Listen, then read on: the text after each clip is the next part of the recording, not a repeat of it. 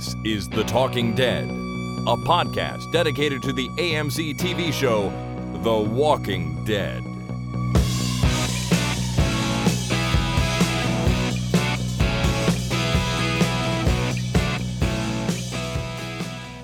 Good evening, everybody. My name is Chris. And my name is Jason. And this is The Talking Dead number three forty-three, recorded on Tuesday, October the thirty-first, twenty seventeen. Happy Halloween! Happy Halloween, everybody. I think this is maybe the first time we've ever recorded on Halloween. You know, I I was thinking about this earlier. I don't think it is the first time, because I remember making comments about what costumes we were wearing at some point. Mm-hmm. So I think there might have been another October thirty-first. Uh, okay, so here's the thing. Uh, there are fourteen possible calendars. Uh-huh. So uh, a Monday or a Tuesday uh, that we record is there's uh, seven possible days of the week that it could be on. We've now been recording for eight years. Uh, or, or nine. I mean, two thousand nine to twenty seventeen. So we're bound to double up at some point. Yeah. On the at the last week of October, because the show is in October, we're always recording on the last week of October. So I think we probably have recorded on the thirty-first. This is the the assumptions based on those rules that I'm coming up with. Okay, well, I that's uh, a safe assumption, I think. I can't remember specifically recording on Halloween, but I, I just you know want to say the kids are home from their trick-or-treating adventures. They are upstairs currently counting, organizing, and... Uh, um, fiddling, I guess, with all their candy. Fiddling and, and sneaking. Well, like, I, there's got to be some candy sneaking. There's probably some sneaking, but they really like to s- sorting, sort, organize, and count it. So they, right. they group it all together, and then they count how many coffee crisps they got and how many bags of gummy bears and things like that. Nice. So that's that's good. They're doing that. I told them to try not to thump around or yell in excitement too much. So, but if you do hear some of that in the background, uh, sometimes it vibrates through the floor a little bit because I'm down here in the subterranean recording studio. Right. Um, hopefully they go to bed soon, though. And then uh, later on, you'll go up and teach them about income tax. Well, I, that's already begun. I told them yeah. they now have candy income, and I'm the candy tax man, and so that's I right. have to take a certain percentage. Well, how else are you supposed to uh, supposed to pay for their education or, and uh, food and housing and all of the great benefits of living in uh, the country del Criso, I guess it's called. I that, don't know. That's what I call it. Yeah. Yeah. Okay, that's good. And you're in the, what did you call it? The subterranean recording something? St- studio. Yeah. Yeah. I've uh, I've actually recently come up with a new name for my uh, my recording studio. I didn't know that. What is it? I'm calling it the Audio Slave Dungeon. Oh. Slave Dungeon. Audio, Audio Slave. Slave. Okay. Well, that's a band. Audio Slave is a thing, right? That's a band, isn't it? It's a band. That's right. Okay. So Audio Slave Dungeon. That's what I'm calling it from now on. All right. Well, Jason's in the dungeon. I'm in the subterranean studio. Yeah. That's good. I don't know where I'd rather be, but it's one of them. All right. Well, happy Halloween, everyone. I hope you had a good time, did some partying or trick-or-treating, depending on whatever your thing is. Uh, let's also remind everyone before we get started about our Talking Dead November charity drive. And when, by the time you hear this, it will be November first. So officially, that's when the charity drive begins for the uh, full month of November. The way it works is you use our Amazon links when you do your shopping at Amazon. And the best way to do that is just go to talking dead podcast dot com slash Amazon and then click on the country of your choice. That's the most appropriate for you. And all the money generated from our Amazon links for the month of November will go to the Canadian Cancer Society. So we're hoping to raise a big chunk of cash for them. It's the first time we've done this. So I expect it to, well, I hope it'll go well. I expect it will. And um, just so you know, there's been a couple of people that wanted to, that aren't Amazon people, that wanted to send a few bucks our way for it. And that's already happened. So, of course, it wasn't in November, but I'm not going to, uh, you know, not include that money. That would be silly. Yeah. um, but, uh, yeah, anything coming from Amazon for November will go to the charity, and it's going to be awesome. So... Make sure and you... Amazon has a lot of stuff you could buy. I mean, there you could buy books, or you could buy buttons, uh, or you could probably buy a leisure suit. I don't see why you wouldn't be able to get a leisure suit on Amazon. Almost anything you want is there. And if you're an Amazon Prime member, you get, you know, free one-day shipping or whatever it is. I don't remember right now. But there's no reason, no reason not to do it. So do your shopping at Amazon. But before you do that, visit talking dead podcast dot com slash Amazon. and click through to your your country. Oh, baby, they have like lots of leisure suit selections. You could get like orange and like green and seafoam. Oh my God, I'm buying a leisure suit, thirty-nine bucks. Jason's buying one right now. Make sure you oh, use our link. Color. This is gorgeous. I didn't know that they actually had leisure suits. Well, now you do. So one size fits all. This is great. Well, that's perfect. you got you got you and I can share it in that case. Oh my God, it's, I'm so excited. All right. So do that, everyone. Thank you so much. I'll be reminding everyone throughout the month, uh, and then um, we will announce the total after the mid-season uh, mid-season finale in December. Uh, also, season eight. You okay over there? Yeah, yeah. That's I've you know related link. Uh, the uh, the men's disco dirtbag wig and mustache to Ooh. Go along with your leisure suit. So I'm sad I didn't find this before. This would have been a perfect costume for today instead of the Captain Canuck costume that I'm wearing right now. What's I feel it? so stupid. Well, okay. Well, you could have worn your leisure suit and dirty mustache to your son's doctor's appointment earlier today. Disco dirtbag. Yeah, sorry. Gorgeous. Gorgeous. All right, I better close that down. Yeah, yeah, before you buy three three outfits. One I more. keep getting distracted, so that's no good. That's okay. Uh, one more thing. Season eight, record your favorite scene contest. If you're new to the podcast or don't know what that is, every year, more or less, we ask our listeners to pick a scene from The Walking Dead, record it on their phone or their computer, and send it to us. It can be a short scene. It can be a long scene. You can put your spin on it. You can do it by yourself. You can do it with your family or friends. And uh, no matter what, it's it send it in to us. And at the end of season eight, we will choose our favorite for a great, big, awesome prize pack. And I am ready to announce the first two items that are in the prize pack for this year. Nice, nice, nice. The first one is a hardcover copy of the Here's Negan backstory. Oh, yeah. And the second one is a hardcover copy of The Walking Dead book fourteen. They have fourteen hardcovers now. And uh, fourteen, I think, just came out. I think uh, it's the most recent one. And that'll be in there as well. So those two books, Here's Negan and Walking Dead hardcover fourteen, are the first two items in the prize pack for this year, which will just grow over the next uh, eight months or so while The Walking Dead is on. That causes me anxiety because you... I'm like at book seven and now I got to buy seven books and oh, I got to find them on. And I hate it when I get behind on shit like this. Well, you got to get caught up, man. Get caught up. You got seven more books to get. You're only halfway there at this point. Yeah. So, all right. So record your favorite scene contest. Send your entries to talking dead podcast at gmail dot com. Okay, with all that out of the way, we are actually here to talk about the most recent episode of the show, and that is season eight, episode number two. I got a few title reads for you here. The first one, it's only sort of a title read, but I'm going to play it anyways because... Uh, I'll allow it. His name is Chris, his name is Jason, and my name is Maria. This is The Talking Dead, a podcast dedicated to the A M C T V show, The Walking Dead. And we're here to discuss this week's episode. I have no fat fucking clue what the title is because they didn't say it at the end of their last podcast. But either way, we're going to discuss it, and it's going to be awesome. Hey, Chris and Jason, this is Lee from Saint Catharines, and damned is your title read.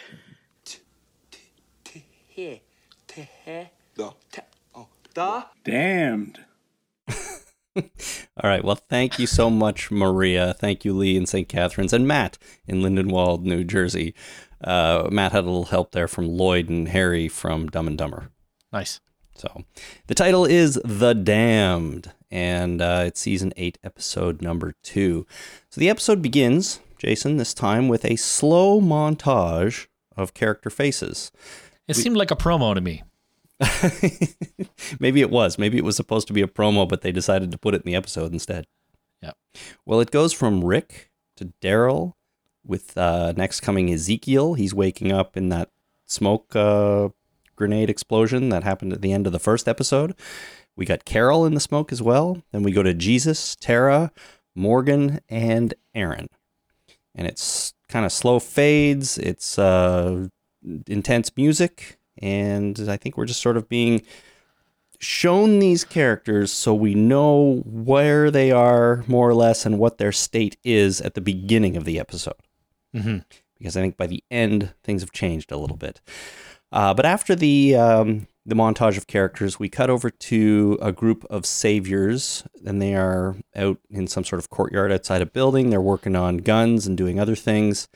And Mara, one of the saviors, scolds another one of them, Todd, for kind of being flippant about things. That's the way I would describe it. And uh, yeah.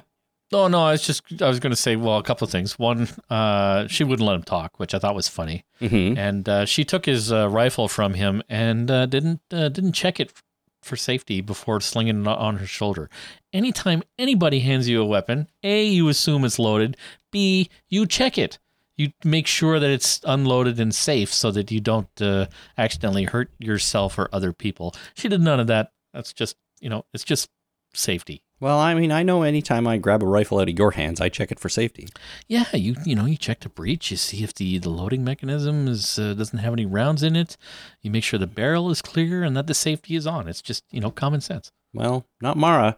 I guess she grabs that gun and she relieves Todd from his post and then sends him inside. And uh, then she tries to get some other saviors on the walkie-talkie, but Little Roy, J-Top, uh, sorry, Little Roy or J-Top don't copy. Neither of them do. Bummer. But Todd finally does. So is that Todd who's in? She just sent inside? I guess so. Right? I mean, yeah, I she's inside. So. Uh, and she tells him to lock the stairwell every floor. And she seems to know something is going down here. She seems a little uncomfortable all of a sudden. And suddenly a team of Alexandrians drives up in the armored cars from last week and just open fire. Yeah, they just let loose. They just start shooting. And this is, amongst other people, Aaron, Eric, Scott, Tobin, um, and a whole bunch of others. I'm going to call this Team Aaron. Team Team Aaron. Um, so is it just me, or is the second you saw Eric, you knew he was going to die? Well, as soon as I saw him, I'm like, oh, he's totally dead this episode. Okay, well, here's the thing. Eric had a part in last week's episode, too, after not seeing him for, you know, most of last season, let's say. So, yeah, you see Eric again, and you're like, well, sorry, buddy. It was, it was too much of a hero shot. It was such a hero shot of him coming out of that uh, that vehicle. I'm like, oh, he's totally dead. I know, I know. I had the same feeling. He's he's there. We haven't seen him in forever, and now they're showing him to us in two episodes in a row, and he has big parts and hero shots. You just know he's probably doomed, and that's kind of a bummer because, you know, they bring a guy back and kill him off immediately. Yeah. And I'm just going to say this, the second thing I'm going to say here is I'm just going to say this as a one-time statement, blanket for the entire episode. Okay. Everybody has magic firearms that do not have any recoil whatsoever. None. Not a single ounce of recoil. It was frustrating to look at, but I'm just going to move on. They seem to have an awful lot of ammunition, too. They do. And when you open up, your the, the barrel goes up and your shoulder goes back, and it's just, you know, you watch anything on YouTube, uh, you know, look up recoil, and you'll, well, you'll see some dangerous people doing stupid things, but you'll also see what actual recoil is when you're firing a fully automatic weapon. Doesn't matter what the caliber is. These people did not react to recoil at all. The, nothing moved. There were magic firearms. Well, I'm just, just going to move on. Maybe they just all have really, really powerful, strong arms and shoulders, and they can hold those guns steady. Nope. Couldn't happen. You could bolt those things down, and they'd be moving more than that mm. if they were real. Okay, well, blanket statement for the episode. We don't yep. need to bring it up again, probably, but that's right. I see your point. Yep. So we go to the credits, and when we come back, we are back at the satellite station. And here we have, amongst other people, Morgan, Jesus, Tara, and Diane. And I'm going to call this Team Tara because she features in a lot of it. And they're talking about how they're going to get into the building without the guards seeing. So, um... Uh, and then uh, two guys that Morgan is with ask if he needs help doing anything. And they're kind of, you know, they go around with him for this episode until until they aren't anymore. Um, but he says, you know, it's okay because I don't die. And that's not the first time we've heard Morgan say that. He's decided that he doesn't die. Yeah, I think that really could be true for every single person here, right? Because they're all alive, and therefore you could make the assumption that they don't die, because you never die until you do.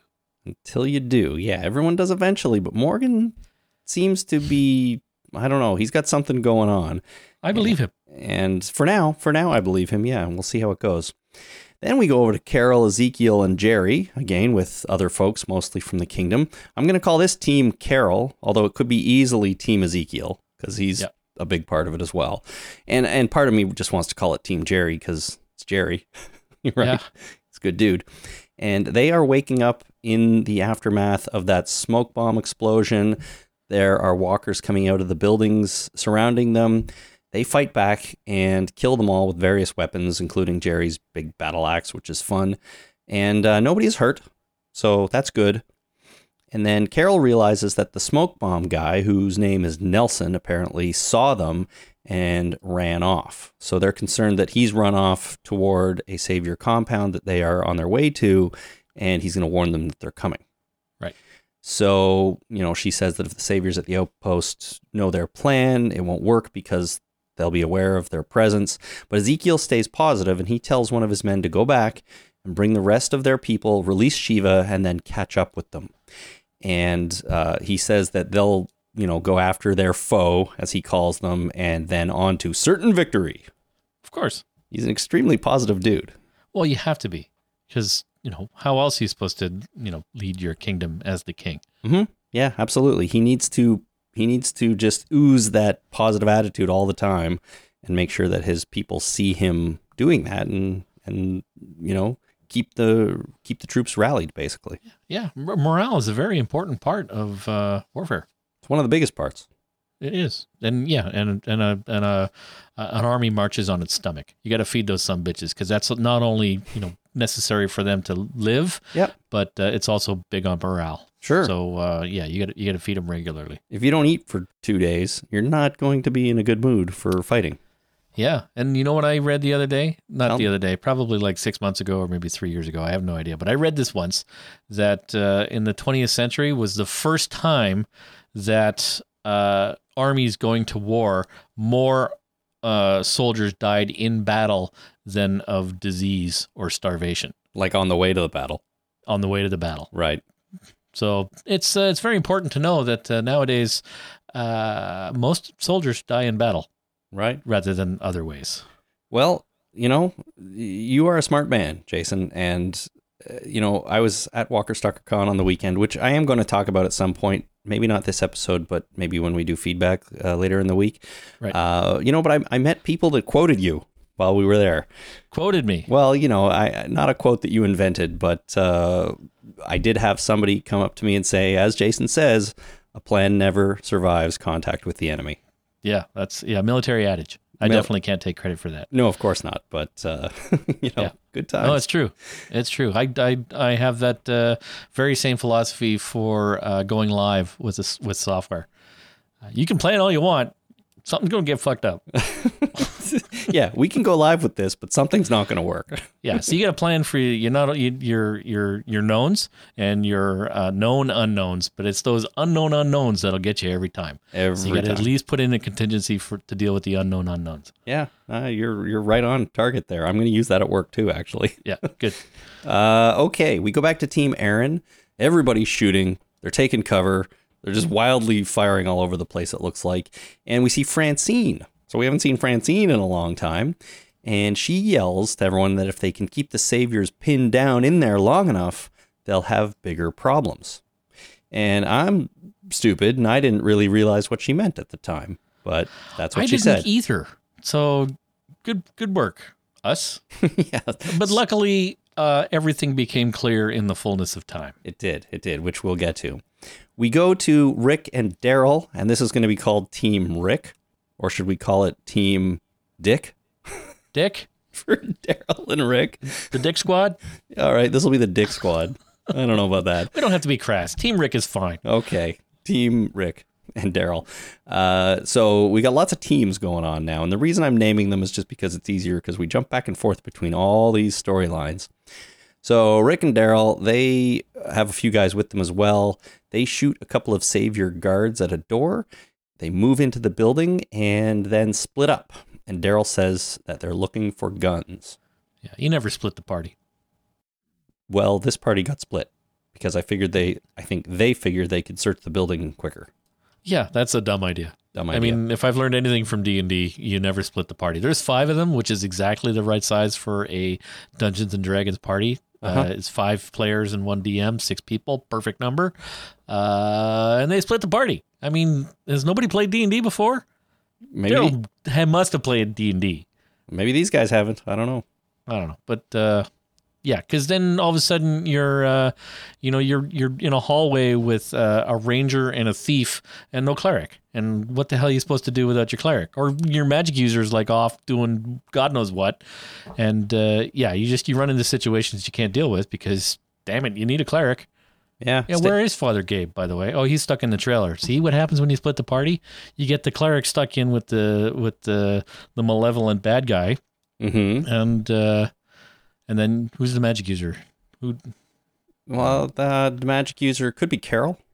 Could be Carol. Uh, she's more of a ranger, I think. No. Anyway, yeah, we don't need to right. go down this road. But they split the party, and I think that's always a mistake. Well, they did. They did split the party up, and we never see those three guys again. The rest of the episode focuses on Team Dick. Uh, but before any of that happens, we go back to Team Aaron. There's more frantic shooting, and Mara, who is the savior, that's her name, right? Yeah. She says that they need an opening. So they need to do something here because they're sort of pinned down in their little little uh, savior area. Go over to Team Terra and Morgan. He goes to the fence with the moat of walkers around the satellite station and he rattles it to draw them all over. Mm-hmm. This attracts the attention of the two savior guards that they need to take out quietly because they're trying to get into the building. And as those guards approach, Diane takes them both out with arrows, two rapid arrow shots through those guys' heads. So I, I did want to make a point about this. So she said uh, when uh, Morgan was talking to her about this, she said, Diane, we need to take both of them out. Uh, they can't make a gunshot. If they can't have a gunshot, as soon as I get a shot off, we're done. Right. So we have to get them all out. And she says, well, no problem. I just need a couple of seconds. So that's what Morgan was doing, was rattling the fence to get them closer and gave her a couple of seconds to do this. Exactly. She fired two shots at that bow in less than half a second. I timed it. I went through and figured out exactly, not exactly, but uh, it was less than half a second. Like it wasn't even, it was boom, boom. And it was, uh, can you imagine seeing someone draw, aim, and fire a bow twice in half a second? It'd be hard to do that with a firearm, let alone I, yeah. a bow. This is Legolas level accuracy and skill with this bow. She must have drawn both of those arrows at the exact same time, but when she fired them, one came a half a second later, so she must have sent that second one up around a tree and then back down so that it took a little bit longer to get there. Uh, so... The skill level that Diane has with this bow is uh, is scary. It, it's scary. It truly is. But let me ask you this. Is it possible that there was a second bow shooter? There were uh, two of them. Yeah, the possibility exists, but the probability does not. But we did not see that. We did not see that. That was not indicated in this episode at all. It was all on Diane to do that. She said, no problem. I need a couple of seconds.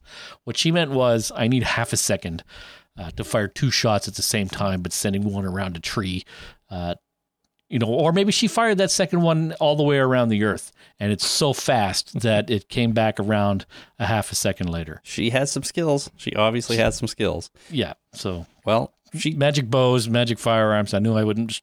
I would bring that up again. I'm sorry, but it it just it seemed a little far fetched. It was just like thunk thunk. Well, it did so look quick. Pretty impressive, though. It was very impressive. So. Well, those guys are dead, and, uh, you know, all the zombies are gathering at the fence right in front of Morgan, and he kind of pauses to stare into their eyes for a few seconds, I think, because he knows, after all, he can't die. Well, he can't die, and, uh, you know, he's he's not the most psychologically stable individual. No, right? No, he is. So he maybe he's slipping like a little bit, and he's like, you know, I really ought to clear you bastards. Oh, yeah. They're right there, Morgan. Right there. You know, he doesn't have a sharpened stick this time, though. No, because he left it against the tree outside. Did you notice that? I did not. Yeah, he did. I, I honestly, I don't remember if it's, it's, it's around this time in the episode. He leaves it leaning against the tree. So he did not take his stick with him, which I thought was interesting. Huh. Well, Tara, Jesus, and the team enter the building. They immediately kill some saviors, well, all the ones they encounter, with silenced firearms. Mm-hmm. And magically silenced firearms that make actually no noise whatsoever. Well, come on. You hear the, like, dunk, dunk noise yeah. that, that firearms... Look on YouTube on silenced or suppressed weapons. They're still very loud. They're instead of being extremely loud, they're just very loud. Okay, well, not in T V land, from what I know. No, no, of course not. From T V what I... land, they're like, toot, toot. Exactly, like, or, or, no, or in you movies. Can't do that. Well, that's that anyway. Seems to be the noise they make, so I totally bought it. uh, they kill them. They signal the rest of the group to come inside, and there's a whole bunch of them. So they got lots of people there. The team kind of fans out into the building, and Tara notices the words, "Tommy says kill the bitches," written on the wall above a door. I guess someone yeah. wants to kill the bitches. Um, and they strategically move through the building, and they set themselves up outside doors that have saviors in the rooms behind the doors. And um, one of the guys that Morgan is with, two guys he was with outside, is really shaking pretty badly. He seems really nervous about what's about to happen. Well, I wouldn't necessarily call it nerves. It's adrenaline. Adrenaline makes you shake sometimes. Well, okay, I guess so. But I got the feeling he was just nervous. Like he maybe doesn't know exactly what's going to happen. He's afraid and he's he's shaking a lot. Yeah. But either way. I, he's... Yeah, I just assumed it was adrenaline. All right. We go back to Team Rick, and Rick, he's exploring the building by himself, and he pulls out a piece of paper and he checks it, and it has a bunch of stuff written on it, and I wrote down as much as I could. It said, "The heavy guns, fifty cal Browning, are kept at Shepherd Office Plaza." So I guess that's where they are, looking for these heavy weapons. "No upper lockouts, roof damage, floors empty during days," I think was what that said. I, the word empty was a little hard to read. It says access stairway, elevator shaft, twenty plus vehicle. So maybe there's twenty plus vehicles there. And obviously, or the edge of the vehicle, I don't know. Yeah, I don't know, twenty plus vehicle. Uh, expansion outpost, then trainees, all in caps. So possibly um, not so experienced saviors. Uh, exposed, I couldn't really read that. Dead will come, it says. And of course, in the middle, there's some kind of map drawn, which is really just a shape that didn't really look like it mean, meant anything. Yeah, it looks like there's a, uh, it might have been a road and the shape is a building. Like, who gives a shit about that? Yeah, hard, hard to tell really, but that's pretty much what it said. So they're there looking for heavy weapons. Um... And the floors are empty maybe during the days. And when they're not empty, they're full of trainees. And so uh, that's that. Daryl comes up and startles him while he's reading this paper. And they agree that the guns must be hidden upstairs because they're not on this floor. So they try to kick in a door to the stairwell is what I got from that. Yeah. Uh, anything else about that scene? Uh, no. Or the map? I just, I'm not sure that they checked to see if the door was open, but you know, whatever. Kick well, it in. He tried to kick it in, yeah. Yeah. We cut over to Team Aaron. They're still shooting. There's lots of dead saviors around. Mara is hiding behind a car. That shot was really well done. Which one? Uh, did you notice it? As soon as they cut back, it was just a very panning shot past uh, uh, our uh, Team Aaron, and then over the uh, the you know demilitarized zone, or the you know the uh, the killing field, and then past the truck, and then over to what's her name. Uh, it was just it was really well done. I thought the uh, there's bullets flying everywhere, and uh, the special effects and practical effects were merged really really nicely for this shot. Cool. So you're saying the camera just kind of swung from one side over to the other side and right up yeah. to Tara or Mar- uh, Mara hiding there, Mara. Yeah. Cool. Uh, I didn't notice, but that is awesome. So she's hiding, and she decides that they're going to try and push them back because she thinks the Alexandrians are too chicken shit to push in. But she doesn't realize what their plan is yet. Yeah, their plan is the same as the uh, the White Walkers in Game of Thrones. Okay, what's that? Oh, uh, wait, wait, know, wait. Maybe we shouldn't spoil Game of Thrones. Probably not. Well, I mean, I've already done it because. You know, if we know what the plan is for this show, and it's the same for Game of Thrones at some point. Way to go, genius. Let's just not... let's well, just... it's like two seasons ago that uh, that I'm spoiling. So, you know, if you haven't watched Game of Thrones, friggin' get off your ass and watch Game of Thrones. Everyone should be watching or Game of Thrones. Get on your ass, because it's a T V show. It's not really a, a lot of action involved. It's more passive. So, you know, get on the couch, get a remote, get a T V, get H B O, watch it. Got it. Good plan. Well, Scott, you remember Scott? The Alexandrian Dude. Scott? Yep. He notices that some of the saviors are coming from the right, and Aaron says that they just have to keep them pinned in, and the situation will take care of itself.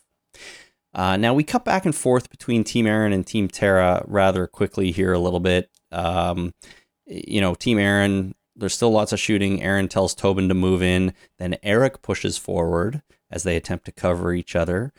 Back to Team Terra, they all signal each other with their arms raised, so they're in the they're in the building, they're outside these doors. They wait for the right moment, and Jesus lowers his arm to signal their attack. They bust through the doors, and mostly all the saviors inside these rooms are shot and killed.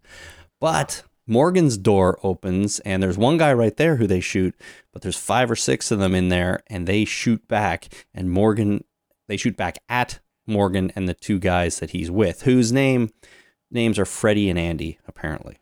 Nice. So Morgan and these two guys get shot down, and they go down, you know, in the hall. Um, but we don't see what happens to them quite yet. No. And this, uh, I like, really like the, uh, the strategy they used, like move in and then everybody get to their, uh, their assigned positions and then wait for the signal to continue on the next phase of the plan. This was, uh, there was a video game, Tom Clancy's Rainbow Six, the first Rainbow Six. Yep.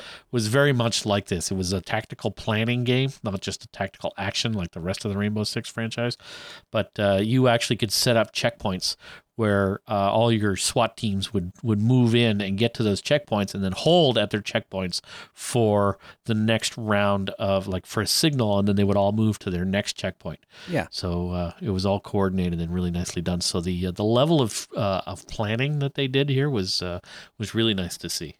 Yeah, totally. What one thing I sort of did appreciate about most of this, at least with Team Aaron and Team Terra, is that they were doing different things. They were in different locations, but they were both executing a plan.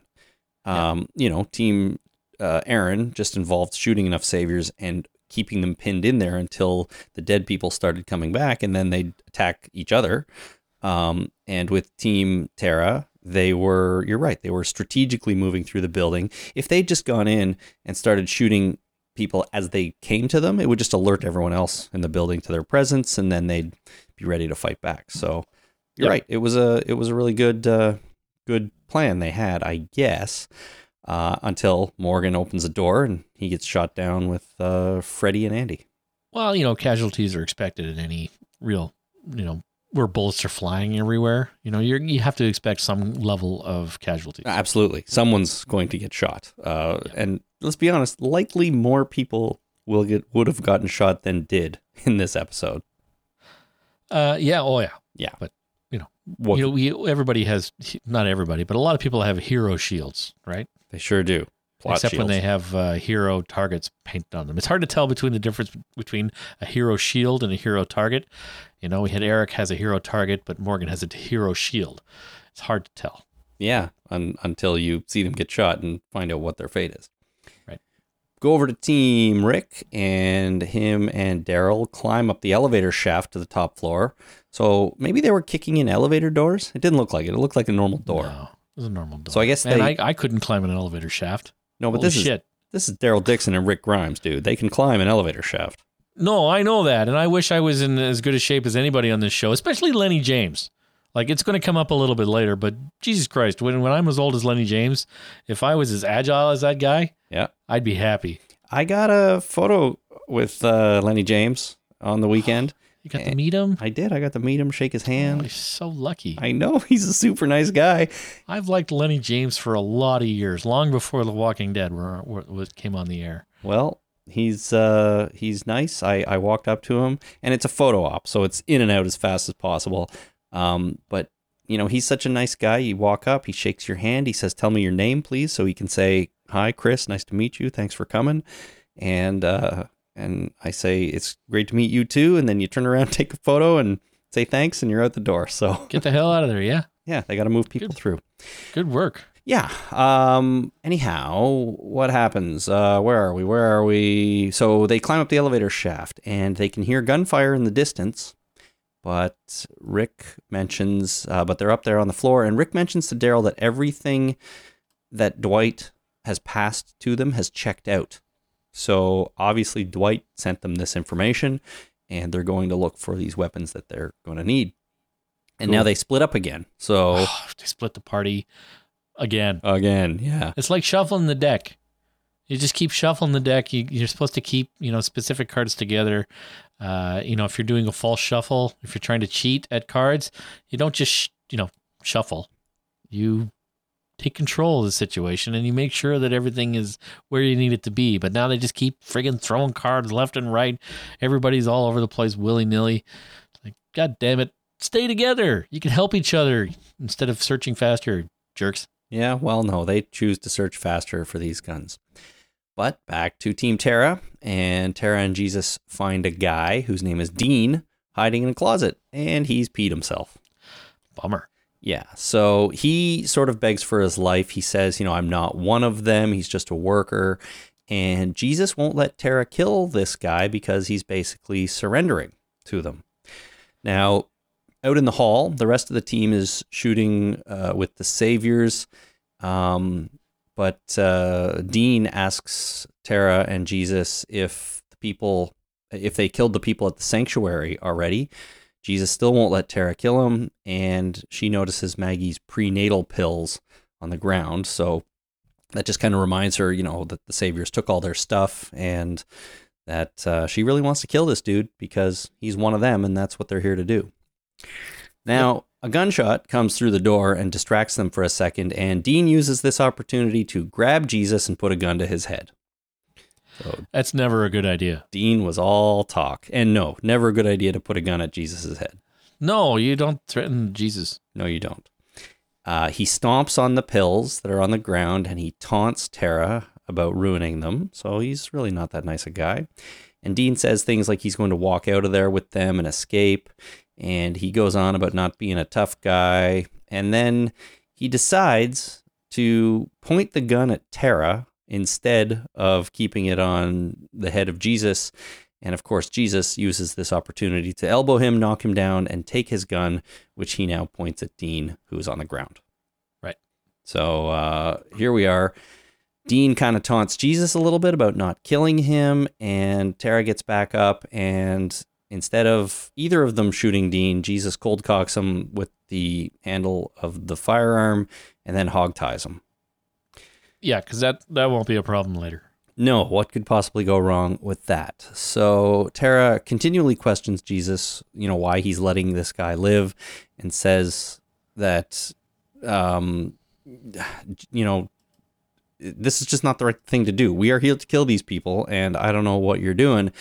And uh, they talk about Rick and Maggie and sort of how, you know, Jesus or Maggie will listen to Jesus and she'll see his side of things.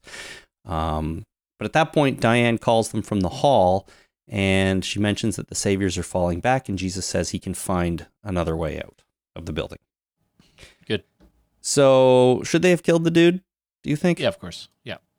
Well, what what didn't really work for me in this scene is two things. Number one, up until this point in the episode, they have, you know, shot and killed everybody they've come into contact with without a second thought. And now they find a guy, to be fair, he was surrendering, kind of had his hands up. He played the part that, you know, he was not really involved in this. He was just there to cook and clean. Um, but they find this guy, and then they decide that they're not going to kill him, or at least Jesus does. And then, even after he turns on them and threatens them, they still don't do it. Or again, Jesus still won't do it. So the guy surrendered. I can sort of understand that. When he unsurrenders, for lack of a better term, why doesn't Jesus change his mind?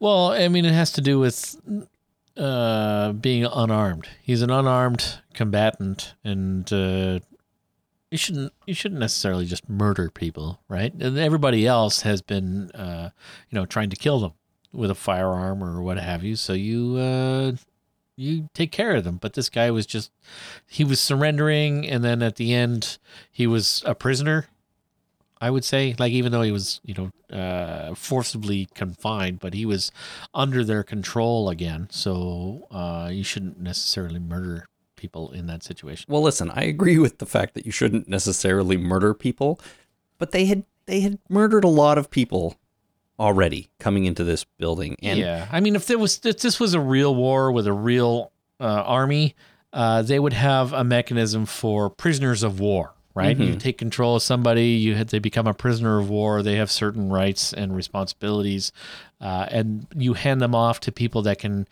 Uh, you know, the frontline soldiers will hand them off to people to take them to a P O W camp of some kind to uh, keep them under wraps until the war is over. Right. You don't want to kill them. You don't right. want to let them go, but you don't want to let them be, uh, you know, go back and be a soldier that can be dangerous later. So you have to, you know, make them a, a P O W to to hold them until the war is over. They don't have that option here. They don't have a, uh, a P O W camp somewhere uh to hold prisoners of war, so they can't take prisoners. So what happens in that situation if you can't take prisoners? Do you just outright murder everybody, or do you, well, I'm not sure what the, the option is. Do you tie them to a tree and hope for the best? Well, we'll get to it, but that's kind of where this episode, where this portion of the episode goes.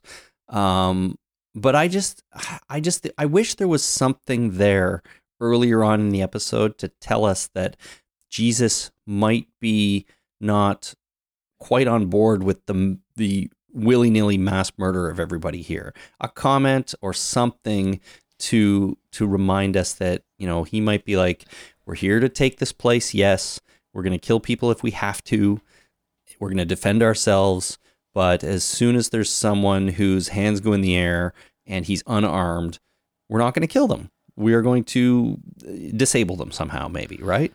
But yeah, I, well, I just they should have discussed, uh, discussed, discussed uh, their, um, what's the term I'm looking for? It is the terms of engagement. Right. Uh, so, you know, uh, at what point, you know, do we, uh, it, it covers things like, do we fire if they have a firearm? Yes or no? Do we fire if they're pointing their firearms at us? Do they do they have to sh- actually shoot at us first yeah. before we can fire back? So, and then what do we do with people that are unarmed and are surrendering? Uh, you know, they should have they should have discussed this. Well, totally as a, as a group. I'm not surprised they haven't. Frankly, I mean, these aren't military people, really. Um, even though this is a war, but. I just wish there was something. If even if like Jesus had tried to speak up at one point and everyone ignored him, I mean, it would have been something, you know, just to, so we get his mindset a little bit, because I feel like it came out of nowhere after the way they, they shot their way into the building. Um, so it kind of bothered me a little bit. And frankly, I can see Tara's side of things saying, you know, these people are the enemy. They've killed us. They took all our stuff, and we're trying to take them out and make the world a better place. Um, and of course, she's mad because the saviors are the ones who killed uh, Diane. Diane, no, um, Doctor Denise. Denise. Yeah. Right? And and that was Dwight. So, you know, Dwight is coming over to our side. So I, there better be a scene coming up where Tara really has to deal with Dwight joining the Alexandrians, assuming he does at some point. Because but he was aiming at Daryl. Doesn't matter. Daryl made a comment earlier that, you know, the Dwight's an asshole, and Tara feels the same way. I just I just think if Tara's going to be this adamant about killing this unarmed dude, she better be the same way when it comes to Dwight. Yeah, she's not just going to forgive and forget. No, that's right. And I know we've already seen that a little bit when Dwight was in that cell, you know, but I just don't think it goes away that fast. So I'm just trying to say the show can't have it both ways. She can't be super mad at a stranger who's peed his pants and he's unarmed in a closet, even though, you know, he attacked uh, them before he attacked them. She didn't know that was going to happen, but she can't be super mad at that guy and then like forgive Dwight right away. So right. I hope it plays out like that. Anyhow, we go to Morgan. He's on the floor with Freddie and Andy. Now, at least one of those guys, I think it's Freddie, isn't dead, but they're both mortally wounded. Um, Morgan is down, lying there, eyes closed, not moving. Camera pans in a little bit, suddenly opens his eyes, and he slowly sits up. And uh, then he gets up, and he grabs a weapon and walks away, leaving his two friends lying there on the ground to die. Yeah, he could have at least shot them in the head. He could have. Um, I didn't realize the first time I watched it that the dude right beside him was still alive, but he blinks, and you can see his neck moving, and so he's not dead yet. Well, was it was it the actor that was, you know, alive, playing dead badly? Or was the character still alive and Lennie James didn't give a shit? Frankly, I don't know. I didn't notice it the first time I watched because I was focusing on Morgan. And maybe that's what they're counting on people to do. But the fact is that other actor blinks and you can basically see his heart beating in the veins in his neck or whatever's going on there. They would have fixed that in post. If they were able to uh, have Shiva a little bit later uh, look so good, they could have fixed his twitching neck. Well, I, I guess you think so, but maybe a neck twitch isn't isn't uh, isn't easy to fix. I don't know. Probably is these days, but I'm not sure. I am not sure what this means. Whether Morgan left those guys there alive, or at least that one, or if we're just supposed to be like, yeah, he's dead, so Morgan walked away. I don't know. But I I vote for alive, and Morgan didn't give a shit. Okay, yeah, I think you might be onto something there. Uh, we go back to Team Aaron, though, and Tobin gets grazed. So he got shot in the arm, but he's okay. Plenty of shooting going on still.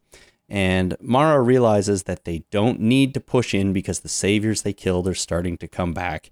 And as she realizes this, she's looking the other way, and a zombie sneaks up on her and chews her neck out. Sneaks up. She's an idiot. She's an idiot of the third order. Like, she's just... Uh, anyway... She didn't even defend herself, she kinda, in my opinion. She kinda, She's like, oh, my God, zombies. She kind of put then, her hand on him, and it was please, totally ineffective. Please don't, please don't bite me. Yeah. Oh, I said please. Oh, come on. Well, she's dead, and we go over to Team Carol, and they're in the forest. They kill an especially nasty-looking zombie. Carol's worried that if the guy they're following made it to the compound, they're going to be ready for them. Same thing they worried about before. But Ezekiel, he's still Mister Positive. He's not worried at all. He gives Carol a speech about uh, just projecting extreme confidence because that's what he's been doing. And he goes with the phrase, fake it till you make it, baby. Yep. That's uh, very, he must be a recovering alcoholic of some kind. Oh, you think? It's one of the, it's uh, part of the program. You fake it till you make it. Okay. Well, that was like the real Ezekiel coming through a little bit, right? You know, he Carol's the one he opened up to about why he yeah. acts like the king, and I think that was real Ezekiel coming through a bit. Again, fake it till you make it. Did you notice the signal that uh, that they put on the ground? A golf ball with a golf tee pointed in the right direction they were going? Oh, I didn't even realize that's what that was, but uh, yeah, they're pointing in the direction because they said they'd leave a trail. Yeah, and that's the trail. Golf balls and golf tees. It's as good as breadcrumbs. Actually, probably better. Probably better. Very few birds eat golf balls. Yeah, maybe a, the odd pelican, but that's it. Ooh, pelicans. I didn't think about that. Pelican's my favorite bird. I love them. Is it? Yeah. I was uh, we I was in a band once that uh, was damn close to naming ourselves Pelican. Well, that's not a bad name. No, it is, it is not a bad name. We That's why it was uh, it was damn close. What'd you go with instead? Sugar Spun Sister. I wasn't my fucking choice, believe me. Pelican's better. Yeah, absolutely. Yep. Now, Daniel, good old Daniel from the kingdom, notices some blood, and they realize that the guy they're following is wounded, so he must be moving slow, and that's a good thing for them. We go back to Team Rick. Uh, Daryl busts through a door. He slowly moves through a room. He goes through another door, and he finds an old sandwich and some bloody handcuffs uh, on a pipe. And this reminded me of when Merle, way back in season one, I guess, was handcuffed to the roof, remember? And T-Dog lost the key? I do. They didn't even give him a sandwich. No, I don't think so. But uh, there was some bloody handcuffs hanging there. So I feel like Daryl might be a little traumatized looking at that because he's projecting back to when his brother was handcuffed on a roof. Yeah, he's pissed off because they didn't even give his brother, poor Merle, didn't even get a sandwich out of the deal. No, he didn't. Um, we go over to Rick, though, and he slowly comes down a long hall in the dark. That's a shot we saw in the San Diego Comic-Con trailer, if you remember. Yep, looking awesome. Yeah, looking very cool, swinging that gun around at every door he comes uh, to. And he gets to the end of the hall, then he we cut and he comes through another door, checks the place out, and he finds a rather well-made bedroom. Mm. So it looks like someone has been living comfortably here. He checks another door, and when his back is turned, a guy runs up behind him and jumps him. They fight rather viciously on the floor, people poking each other's eyes, things like that. Uh, but Rick gets the better of him, and he manages to start strangling the guy. And then they smash backwards into a shelf on the wall, which explodes. Rick asks the guy where the M twos are, and the guy says, no guns. So he either means there are no guns here, or I'm not going to tell you where the guns are here. It's ambiguous. I'd, uh, you know, if I was Rick, I'd say, please clarify your answer. Yeah, I, I, that doesn't really help me at all. So I need to have a little bit more information, please.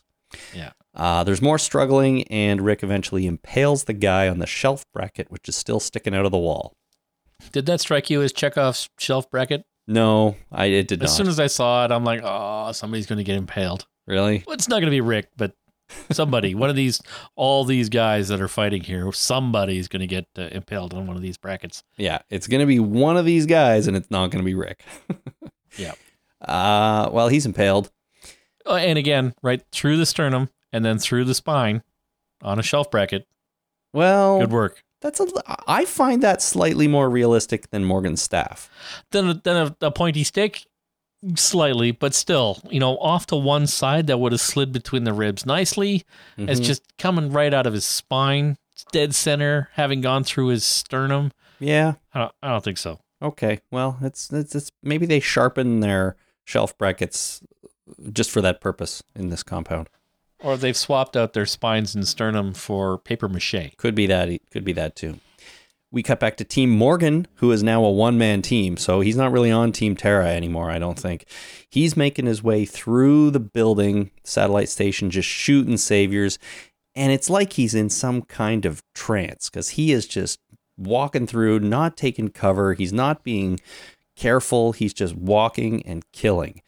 Yeah, you remember playing Halo when Halo first came out and you just, you got on a run where you just were just a killing machine. You didn't have to go back. You didn't have to do anything. You're just like shooting the, the bad guys. What are they called again? There was two different groups of bad guys. There was, there the, was the Covenant or something. Covenant and, and the Zerg? Zerg? I don't, I don't some, remember. Some other. Anyway, I just, it got, gave me a feeling of uh, when you get in the zone in a video game where you're just like, oh man, I'm a machine. I can't be killed. And, uh, yeah, you just it's it's a really good run. Yeah, well, it's uh, it's like winning at uh, at Pac-Man, getting to that last screen that's really fucked up and only sort of half a screen because the you know the Pac-Man game is run out of memory and you got to just kind of know where you're going, but you're in the zone and you're doing awesome. It's uh, yeah, Every, it was uh, very video gamey. Everybody's had that winning Pac-Man experience, haven't they? I assume so. I assume so. Yeah. uh, I've uh, I've successfully, personally, I've successfully completed uh, on an actual Pac-Man game way back in the eighties, putting in quarters. I have successfully completed one whole screen. I was very proud of myself to get to the second level. Congratulations, sir! Yeah, it was, I've at least... uh, it was quite the red letter day in uh, in in the Miles household. That's quite something. I've I've successfully completed probably three or four. Oh, good boy! I know. I was much better at Galaga. Oh, Galaga was a good game too. Well, Morgan is the friggin' Terminator, or he's on a video game roll or something, because he is just just walking through there, killing guys left and right. And while he's doing this, he's flashing back to a conversation he had with Rick at Alexandria. And it came from season six, episode twelve, I think, called Not Tomorrow Yet. And they're talking about beating the Saviors. And basically, Rick is confident that they can do it. Now, Team Terra, they are now outside because Morgan led them outside. And Jesus says that they're going to open this big garage door, but not to fire when they open the door because... the saviors are going to surrender. So then a savior, his name is Dylan, opens a garage, opens the door and does, in fact, surrender. He says, huh. living sounds good. Um, a bunch more saviors behind him also surrender. There's at least a dozen or so in there because Dylan tells them to. And uh, Tara now says to Jesus that Maggie may listen to him, referring back to their conversation earlier, but Rick will listen to her. And she says that Rick is not, basically saying that Rick's not going to be happy that we let these people live because, you know, we were here to do a job and that was to take them all out. Right. Team Morgan, he's still walking and killing. He gets eventually to the door and the garage door where they all are, and he's blinded by the bright sunlight. And he remembers Rick saying, we can't leave them alive. So that's kind of reinforcing how Rick's going to react to this. And he hears himself say, where there's life, there's possibility. So he's kind of, you know, having a crisis in his mind here of what he's doing and what he should be doing. Yeah. Now Morgan comes outside and he sees Jared and he is about to shoot him, but Jesus stops him. And Morgan says they're supposed to kill them, and Jesus reminds him that he surrendered, and it's not what we do. So, again, I just wish there was a little bit more indication for Jesus' character in this episode that he might be willing to take prisoners rather than kill everybody. Can't you just get that from his namesake? I mean, what would Jesus do? Jesus wouldn't murder everybody. Uh, that surrendered. That's that's a, that's a really good point. I mean, not necessarily because of his name, but because of the way he's been throughout the season or throughout the show since he's been introduced. I do think there is something to that. And I, I do believe that he's not really the kind of guy that would kill them all. I just wish then in that case, maybe they hadn't shown him killing people. So, you know, well, yeah. right at the beginning, you know, I just, That's all. If if maybe someone else had gone in and shot at those two guys at the beginning instead of him and Tara, then it might have worked a little better. But it's it's not you know, a big thing. It just bothered me a little bit. I've not read the whole Bible. I've read parts of it here and there. But as far as I know, uh, Jesus, the Jesus from the Bible, didn't murder anybody. Like, not even one person. Right. Well, that, as far as I know. Right. So, you know, having uh, this Jesus murder or kill somebody uh, means that the dividing line between that Jesus and this Jesus uh, has moved somewhat. Like, you know, he, this Jesus has different standards mm-hmm. than the, the Bible Bible Jesus, Bible Jesus, Christ Jesus. Right. Well, I'm sure someone will write in to school you and or educate you on if if Jesus, you know, the Christ did murder somebody. I want to know about it. Just let me know. Okay. All right. I'm I'm sure. Otherwise, uh, don't write it. No, please do. It all comes to me anyways, and I have to tell Jason what happens. Right. Uh, all right. So we go back to Rick, and he takes some keys off the dead guy that he fought. He enters a room with animals painted on the walls, and oh boy, he finds a living baby asleep in a crib. Actual living baby asleep who wasn't woken up by all the commotion outside, but whatever. Um, some babies can sleep through anything, but this is a living baby. And I think there's a really good chance that Rick just killed this baby's father. Yeah. I mean, yeah, that's too bad. It is. I mean, what, what, who the hell? Obviously this guy doesn't know about anything about babies, uh, because that baby was less than a year old, right? I assume. Well, Look, maybe yet less than a year old. There's a blanket, there's a pillow, there's stuffed animals. Uh, that crib is a death trap for that baby. Poss- Come on, man. Possibly, but I think maybe you're focusing on the wrong thing here.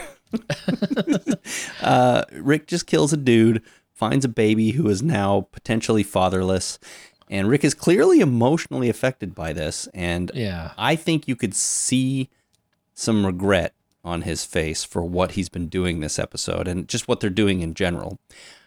Um, and then he sees himself in a mirror, and I got the impression he was really disgusted with himself in that moment. Yeah. I mean, it's really sad that, uh, unfortunately this baby now ha- doesn't have any parents and is just going to be abandoned to die. Uh, I assume. You know, do you think Rick will do anything about that, or just leave the baby? No, there, there, there's no way they're leaving the baby, Jason. I mean, you've said a million times that there is no way they were are ever going to kill a baby on this show. Leaving that baby is just as bad. You think they would? You don't think that they would chicken a bucket that baby? Uh, what they would what a bucket? Chicken a bucket. You, you've listened to Film Sack, right? Oh, not for years. Uh, the term "chicken the bucket," like uh, you remember the movie Wild Wild West? Yeah. Right at the beginning, Will Smith is in this big water uh, tank, uh, treating it like a hot tub with this uh, this hot chick. Okay. And then Will Smith leaves, and the hot chick is just left in the bucket. So Film Sack used this term as a character or person in the movie or T V show that is just forgotten about. They're in a situation and they're just like never heard from again. So that's where I, I use the phrase "chicken the bucket this baby," uh, where they just like he, Rick walks away and then we never know what happened to the baby. Okay, you don't well, think they'll do that? No, I don't think they'll do that. I think that baby is going to move back to Alexandria at, or one of the communities at some point. Uh, Film Sack's still good. You should li- go back to listening to it. Okay. I haven't listened. I have so many podcasts, man. I can't keep up with all the ones I have, but maybe, maybe I will. I do selections. I, I don't, if I don't know anything about the movie, I just forget about it. Cause I know I don't watch the movie uh, in the same way that they expect their listeners to watch the movie and right. then listen to Film Sack. Right. I don't do that. So if I don't know the movie very well, I just skip that episode. Okay. Well, fair enough. Maybe I'll try that for a while. Uh, but Rick, I think, is just disgusted with himself. And I thought it was really, really great that we we do for a moment feel that regret that I think the character is feeling too. So yeah. I think that was important. Uh, Team Carol, back with them in the forest, they find some more blood and they realize that they have basically caught up with the guy. The rest of their team arrives and Shiva comes running out of the forest and pounces on him and eats that dude right up. That was awesome. I mean, Shiva looked great. It sounded like she was crunching bone. Yeah, it you, was uh, it was quite the thing. You're talking about the long shot, right? Where we see her pounce the guy and then chew well, him no, up? No, in, in, in the close-up shot where she's got his mouth around his like upper chest area and you can see it and you can hear that crunch, crunch, crunch of her uh, chewing on uh, various ribs and things. It was, uh, I, I thought it was really well done. It was pretty good. It was pretty good. They must have put the laser pointer right on that guy because she knew who to, who to go after. Yeah, she's uh, she's obviously uh, psychically linked to somebody. Somebody. Team Aaron, they are still shooting back and forth, and Francine gets shot. I'm not sure if she's dead, though. Do you think Francine is dead? It's hard to tell. Uh, I don't know. She does get shot and fall back. It's hard to tell. Nobody has any... There's no real consequences in this show right now. So the fact that Morgan gets shot, big deal. Well, uh, Mor- And then Eric, you know, second... Yeah, Morgan might was, be a big deal. Morgan was wearing body armor though, so oh come on, he was wearing bits of plastic strapped together with like electrical wire. Well, I'm just saying, like if I got if I was wearing uh, hockey shoulder pads and I got shot in the shoulder, I'm not saying they would protect me, but it might ricochet, it might help a little bit. Maybe there's a difference between impact armor and ballistic armor. Uh, the riot armor that uh, people or the, you know, law enforcement wears in prisons to go into cells, when they're going into that cell, the impact armor is meant to stop bashing, basically blunt force trauma. It's not meant to stop bullets, right? Because there's a very slim chance that uh, an, uh, an inmate will have an actual firearm. Might have a knife, mm-hmm. which is a little more dangerous, but, uh, you know, wearing hockey pads, there's not a chance in hell it's stopping a bullet. I'm not saying there I mean, is. It's, it's got as much chance of stopping a bullet as a two by four yeah. or a bat. Right. Let's say. Except that that bat stopped that bullet. That's a magic bat. Sure. Uh, it's this magic sentient bat. But, yes, yeah, so, uh, you know, he was Morgan was wearing light impact armor. It might have stopped a baseball bat a little bit. Like if it hit right in the right spot, it might have been like, ow, that really hurt, instead of shit, that broke a whole bunch of stuff. Fine. You're forgetting about his plot armor, though, and that stops a lot of things. Okay. Yes, it is. But I'm just I'm saying that uh, it's hard to tell when someone gets injured or shot or uh, looks like they die in this show. It's hard to tell if uh, it's actually happening because uh, it the show no longer has any real consequences at the moment. Mm-hmm. I'm sure that'll change, but uh, they might come I, back. I have trust issues. Anyways, all I wanted to know is if, if Francine was dead. I'm not sure. She gets shot and falls back, and we don't know for sure. Uh, Eric, he's of course upset at this, and he takes some cover.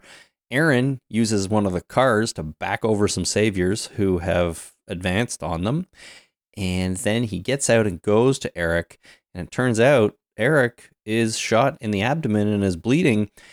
And uh, Aaron tries to put pressure on the wound and walk him to safety. Now, I didn't see Aaron get shot. Did you see him get shot? Nope. There was no indication that he was shot whatsoever. Until he just started bleeding. So yes, yeah, I I'll... assume that that was spontaneous, not actual bullet wound. Well, so... I'm very upset. Uh, I could have been shot there. Uh, you know, sort of a stigmata thing where if you believe it hard enough, you'll just start spurting blood out of a wound. Okay, well, maybe that's what happened, but I didn't see the guy get shot. He's talking to Aaron, and then all of a sudden he just, you know, has a change and he starts bleeding, and they realize he's injured somehow. So uh, they start walking him to safety. And I think that's the last we see of them. So we don't know if Eric is, I mean, he was alive when we saw him, but we don't know if he's about to die or not. Right. Team Carol, uh, Ezekiel speaking to the whole group about their victory, uh, you know, giving the whole motivational speech. And on the walkie they have, they hear the saviors and they realize that they do in fact know they're coming. But Ezekiel convinces them to push on and continue the fight. Um, because he's Mister Positive, which is fine. Uh, now, Jerry says something here. You know, they know they're coming, and he says, he uses a phrase that I had to look up. He uses the phrase break chalks. And I did break not chalks. I did not know what that means, but I looked it up. Is it like uh, removing the chocks from uh, an airplane to allow it to move? Uh, it, it, it just means to leave in a hurry or abruptly. And and I think it is a military term originally. So when a when a squad breaks chalks, they sort of get up and leave rushed. But that's... Huh, I haven't never... heard that term either. I just inferred it from the word chalk or the, the, what the term might mean. But if it's a military term, I haven't heard it. Yeah. No, I had to look it up. Uh, but and that's it for them. We go over to Team Rick, and he enters another room. He's left the baby alone for now because it's asleep. So... Uh, we don't know the fate of that baby yet. He picks up a photo, and we can't really see the people in the photo, but he says, damn it, to himself. And then a man approaches with a gun pointed at him and tells him to turn around slowly. We get a shot straight onto this guy. And uh, Jason, did you recognize this person before Rick said his name? I absolutely did not, Christopher. I'll admit that I did not either. But a lot of people in the audience, people that I was watching this episode with the first time, did, because there was cheering. So um, see, those are the people that go back and watch the first season every once in a while. Or before every season, like you do with a couple of shows. So yeah, if this had been Game of Thrones uh, and they brought somebody back on the seventh season that was only around on the first season, I'd be like, holy shit, that's what's his name? Yep. Or what's her name? Well, that's what seemed to happen in the room I was in, but uh, Rick recognizes Morales way back from episode five of season one. That is a long time ago. And Morales is pointing a gun at him. He tells Rick that he's called the saviors and they're coming. The camera pushes in on Rick's face as sort of Rick realizes the severity of the problem he is in now. And we get another slow montage of close-up character shots. We go from Rick to Daryl to Aaron, who's helping Eric. So that's the last we see him. Morgan, Jesus, Tara, Ezekiel, who's kind of smiling because he's, you know, in a better position. Carol, and then back to Rick. And Morales cocks his gun. Episode over. Cut to black. Well, Morales is pissed. There's no reason for Morales to be, you know, specifically pissed at Rick, right? Well, let's talk about Morales a little bit. So, um, crazy, crazy to bring Morales back like this. I went back... So far away. Like, yeah. I mean, they've come a long way in the last couple of years. A long way. I mean, I went back and watched the scene in uh, Wildfire, which was season one, episode five, when they're they're they're in that quarry, remember, and they're planning to move out. And Morales tells Shane and Rick that he's not coming, or he, him and his family aren't going with them because they have family in Alabama.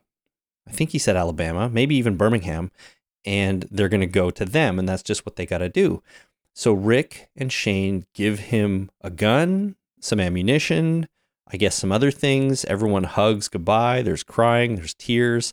The kids are like handing toys to each other, and they sort of wish them well and, and send them on their way. And here we are seven seasons later, eight seasons later, and Morales is pointing a gun at Rick. They recognize each other and saying, I've called the saviors. They're coming. So he's he is Negan, it, it would appear.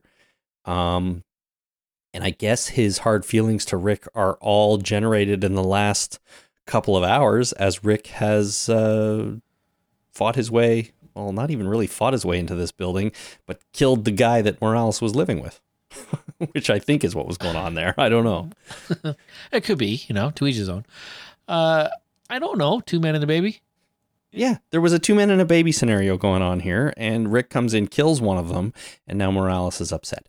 But, you know, that would piss me off. Sure. Personally. But joking aside, why is Morales so um, hostile towards Nick in this scene? I mean, I guess he just killed a guy. But, like, has Negan been talking up Rick and talking him up like he's the villain to all the saviors and Morales has just bought into it?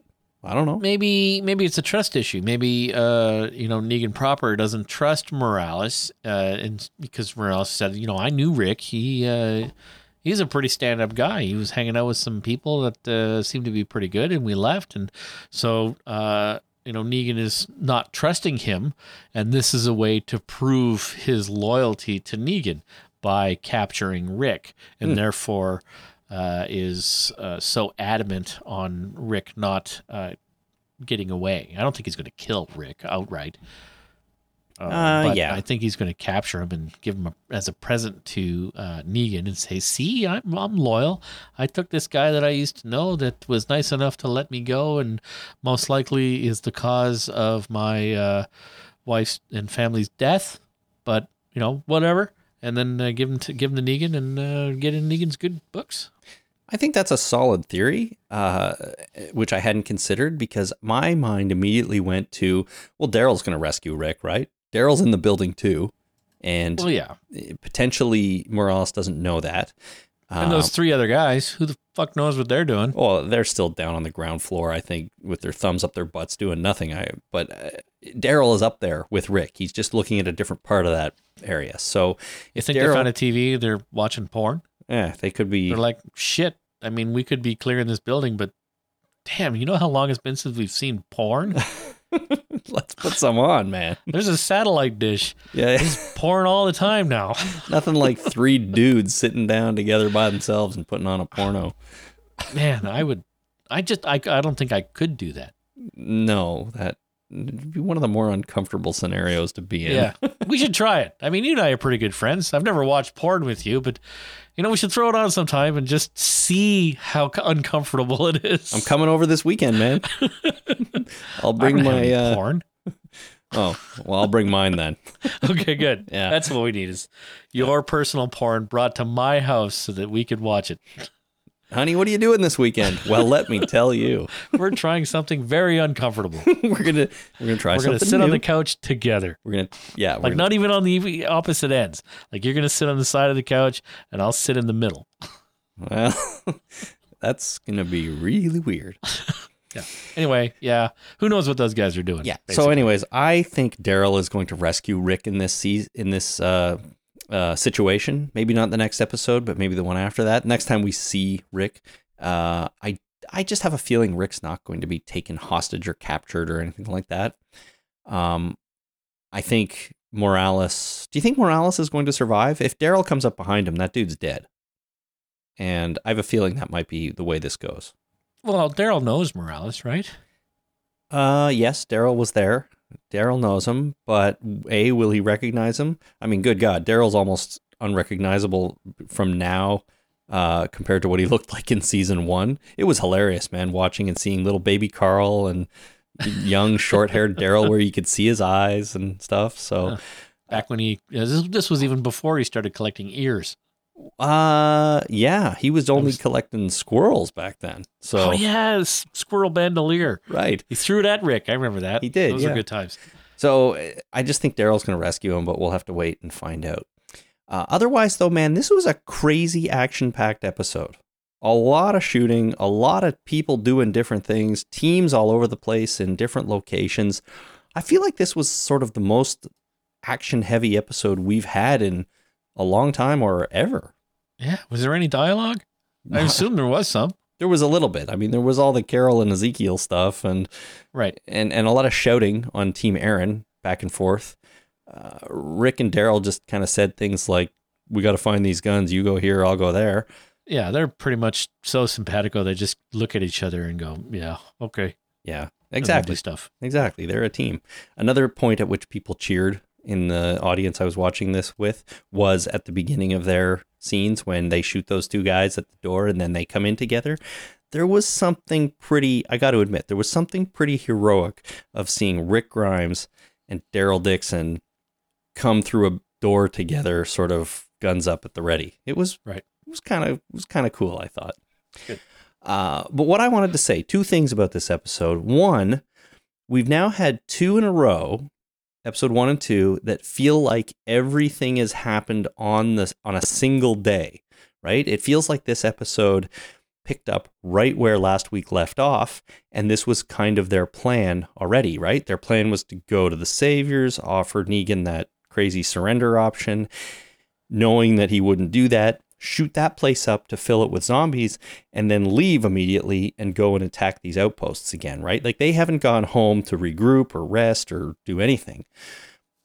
And I kind of liked that, but I don't want it to go on too long. I think we we need some context for time passing here, right? We can't just have, like, continuous action running together for five or six episodes, because it's going to feel like, how do we, how, how does all this happen in one day or in one sequence? So yeah. I could, I could already kind of feel that in this episode. So I think next week they need to maybe slow it down a little bit and show us what's going on behind the scenes, kind of, if you know what I mean. Yeah. I, I do. There was a lot of action in this. I, I'm actually uh, quite impressed with how they were able to Uh, put on screen this amount of action and have it make sense. Mm-hmm. Like each uh, each location was uh, distinct, and then in each location there was still a lot of action going on. And the fact that they were able to do that was uh, quite impressive uh, from a storytelling perspective. But uh, you know, I absolutely agree with you. They can't keep this pace up, because if you accent everything, you accent nothing, and it's going to get boring real quick. So they need to they need to pull back. And next week they'll have a a, a Gabe uh, Negan uh, shitting pants episode. Right, they're going to have the two of them. The whole episode will be in that trailer where they are, and them just talking back and forth, and you know, taking turns uh, taking a crap, I guess. Because I assume that the reason Negan was saying, I hope you got your shitting pants on, is because, you know, he really didn't have time to finish his meeting. And so he needs right. to continue with his uh, taking a crap. And now he's stuck in here with a priest. And what do you do when you're stuck in a container with a priest and you got to take a crap? Well, what you do is you sit right next to each other on the couch and watch some porn.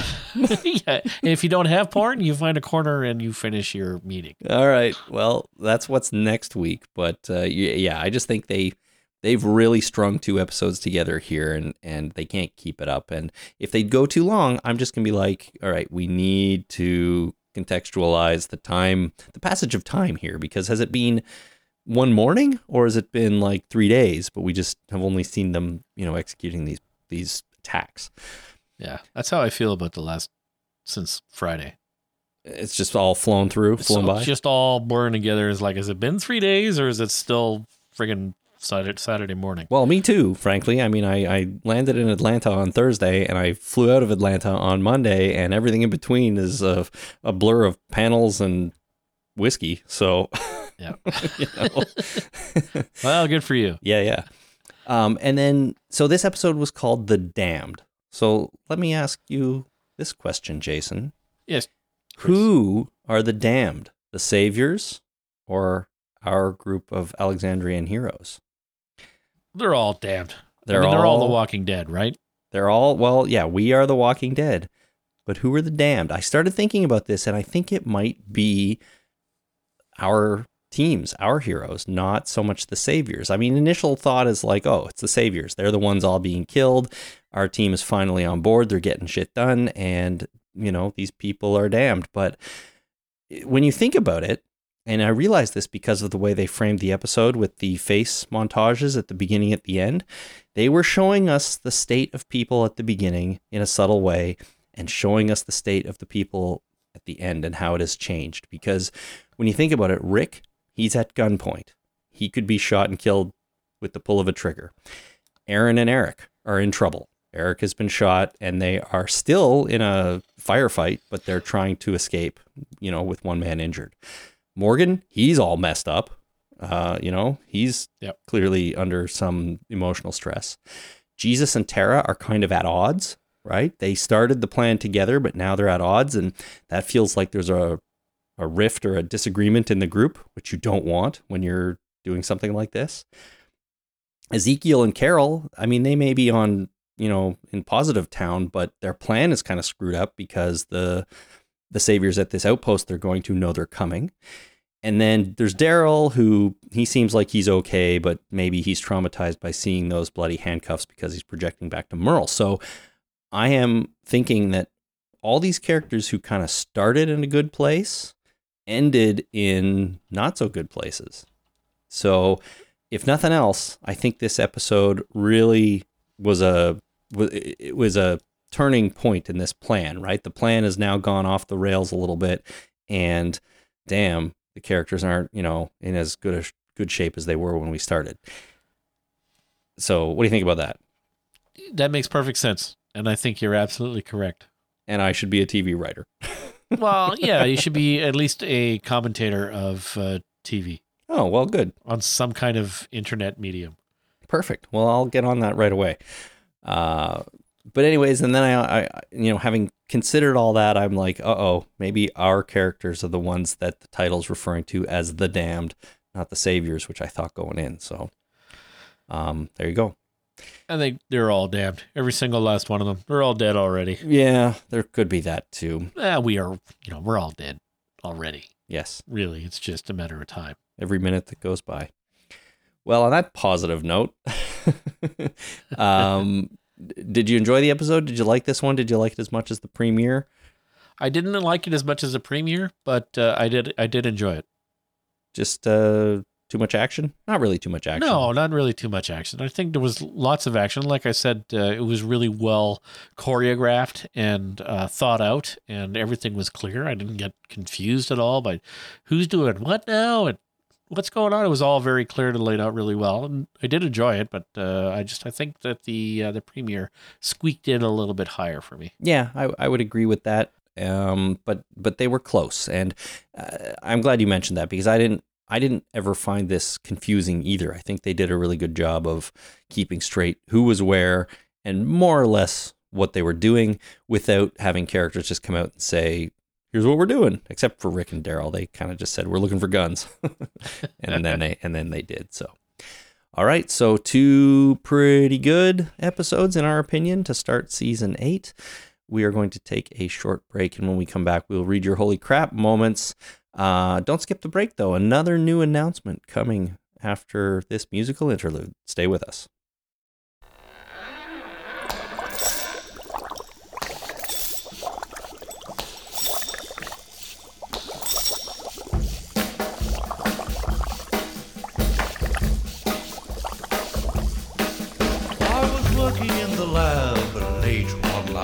When my eyes beheld an eerie sight, for my monster from his slab began to rise, and suddenly, to my surprise, he did the mash. He did the monster mash. The monster mash. It was a graveyard smash. He did the mash. It caught on in a flash. He did the mash. He did the monster mash from my laboratory. Hey everybody, I just wanted to let you know that we have a new merchandise store. Um, we've been selling shirts for a little while with our logo on them, and I don't expect anyone to go buy them, but if you did want a shirt with our logo on it, you can now go to talkingdeadpodcast.com slash store, and that will redirect you straight through to our new uh, merch store. And the way this works is you can buy our stuff, but I've also gone in and curated a little bit of a list of other things available on the website, which is TeePublic, but uh, go through our link and just it'll get you right to our page. And so what I've done, and with Jason's help, we've chosen a bunch of stuff that's in our store, so you can buy any of that stuff. It's all things we think is really cool. It's by other, you know, designers on the site, and I've chosen a bunch bunch of stuff, mostly Walking Dead, Back to the Future, Star Wars, et cetera, stuff like that. Um, but the first one you you see will be our handset logo that we've been using for a long time. So if you want to get one of those, you can. But you can also pick up one of the other designs that uh, I think is, are kind of cool. So um, check that out at talkingdeadpodcast.com slash store. It's not only shirts, too. You can get mugs, you can get phone cases, pillows, all kinds of things with the design on it. So if you find something you like and you don't wear t-shirts, then, you know, you could get something else. Um, but check it out. They are doing a sale between November first and November sixth. Uh, it ends at midnight on the sixth. And as far as I understand, there are going to be fourteen dollars t-shirts, which is a hell of a deal for a shirt. And I think thirty percent off most other products. So now is your chance to get a deal. So talkingdeadpodcast.com slash store. That'll push straight through into our curated store with all those designs, including our own. Check them out and uh, let us know if you see anything in there you like. Um, and I hope you do. Mask good. Monster Mash Gosh. Monster Mash Gosh. Monster Mash Gosh.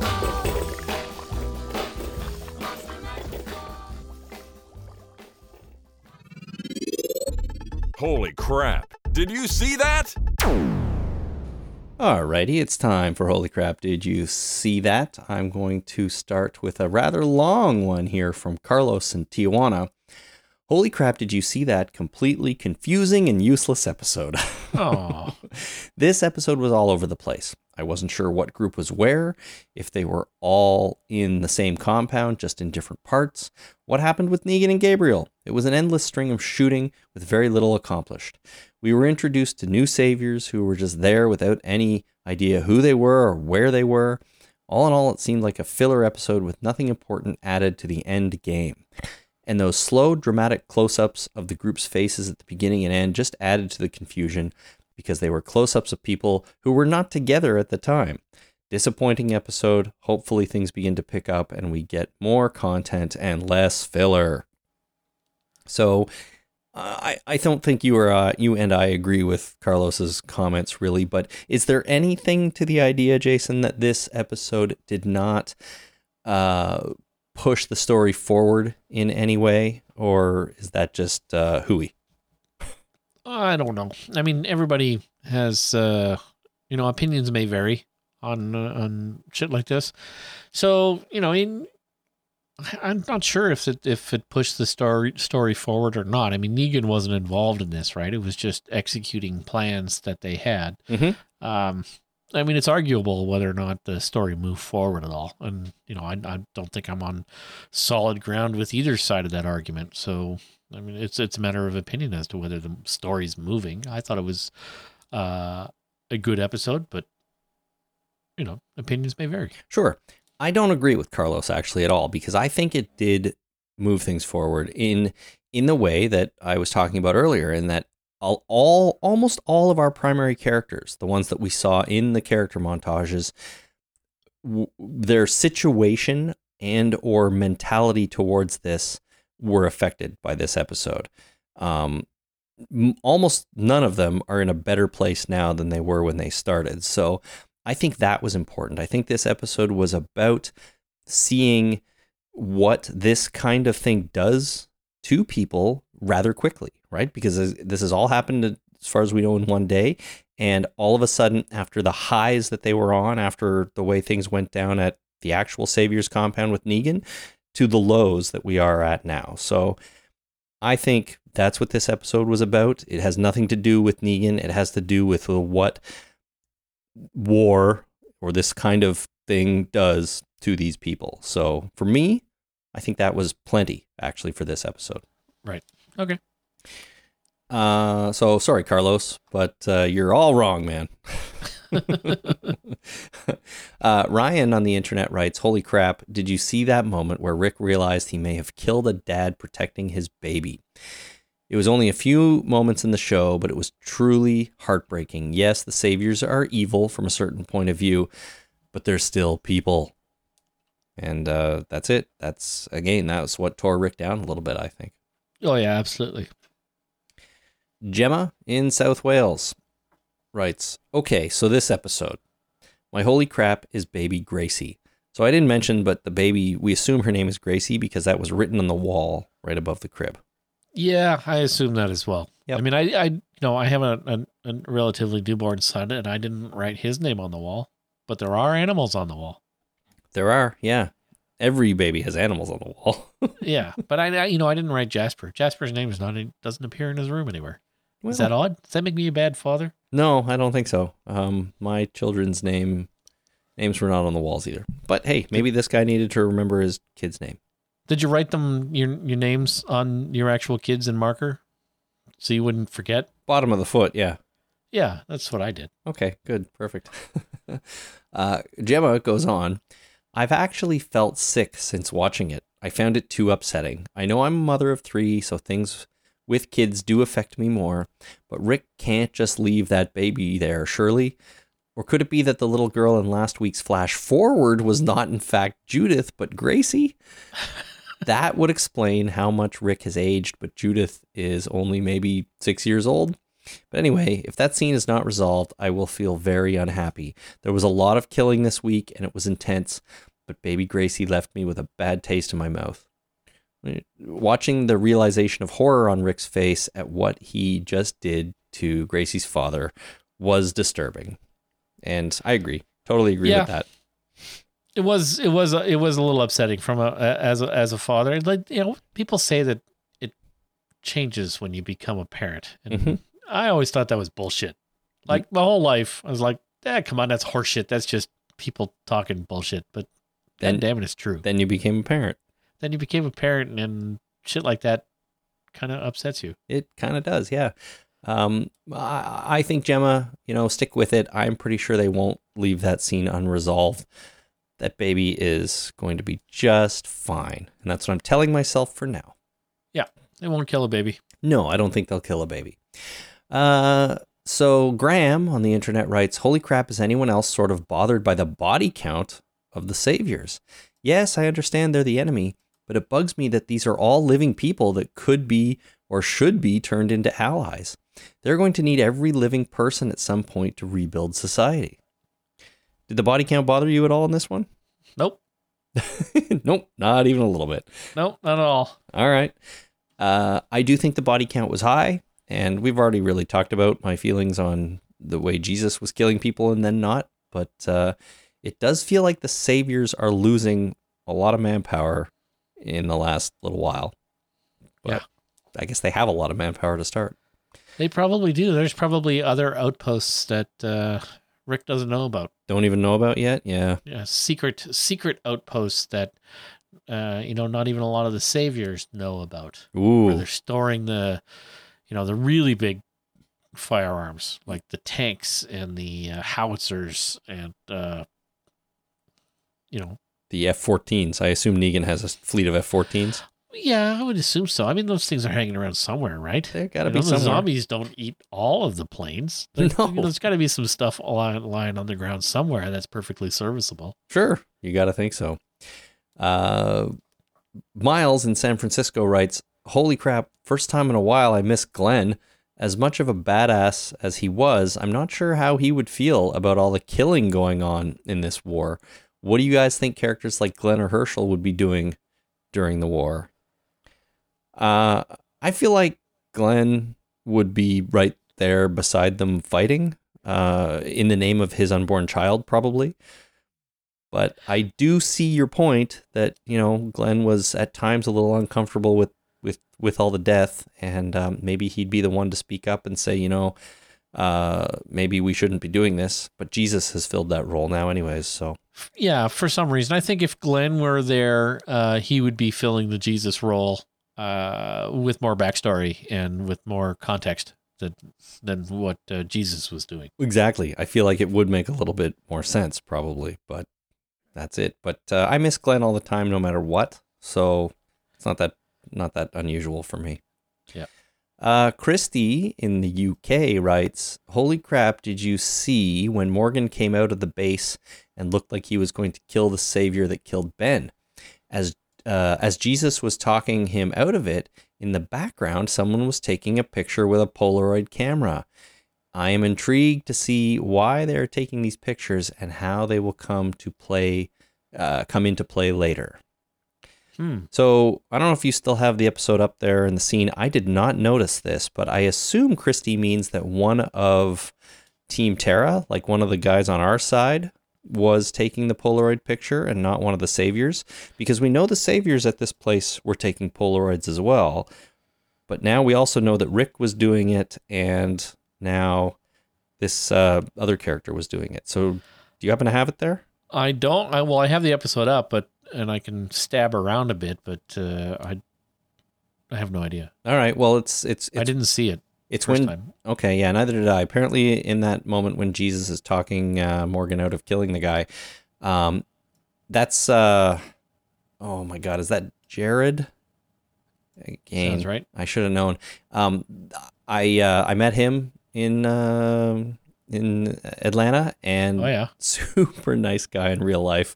Um, I was wearing a priest costume for some reason, and he really, he really, really liked my priest costume. He sort of pointed at it and laughed and said, that's fantastic. That's awesome. Good. So nice dude.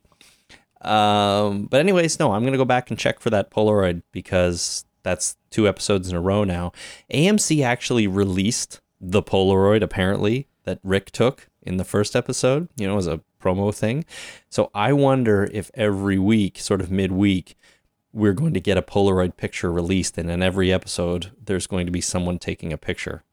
Yeah, I just, uh, I have the uh, this shot right now. It is not a savior. It is one of our guys, yep. that uh, Team Terra that's taking the picture, because he's got a firearm slung over his shoulder, and I assume they would have completely disarmed these guys.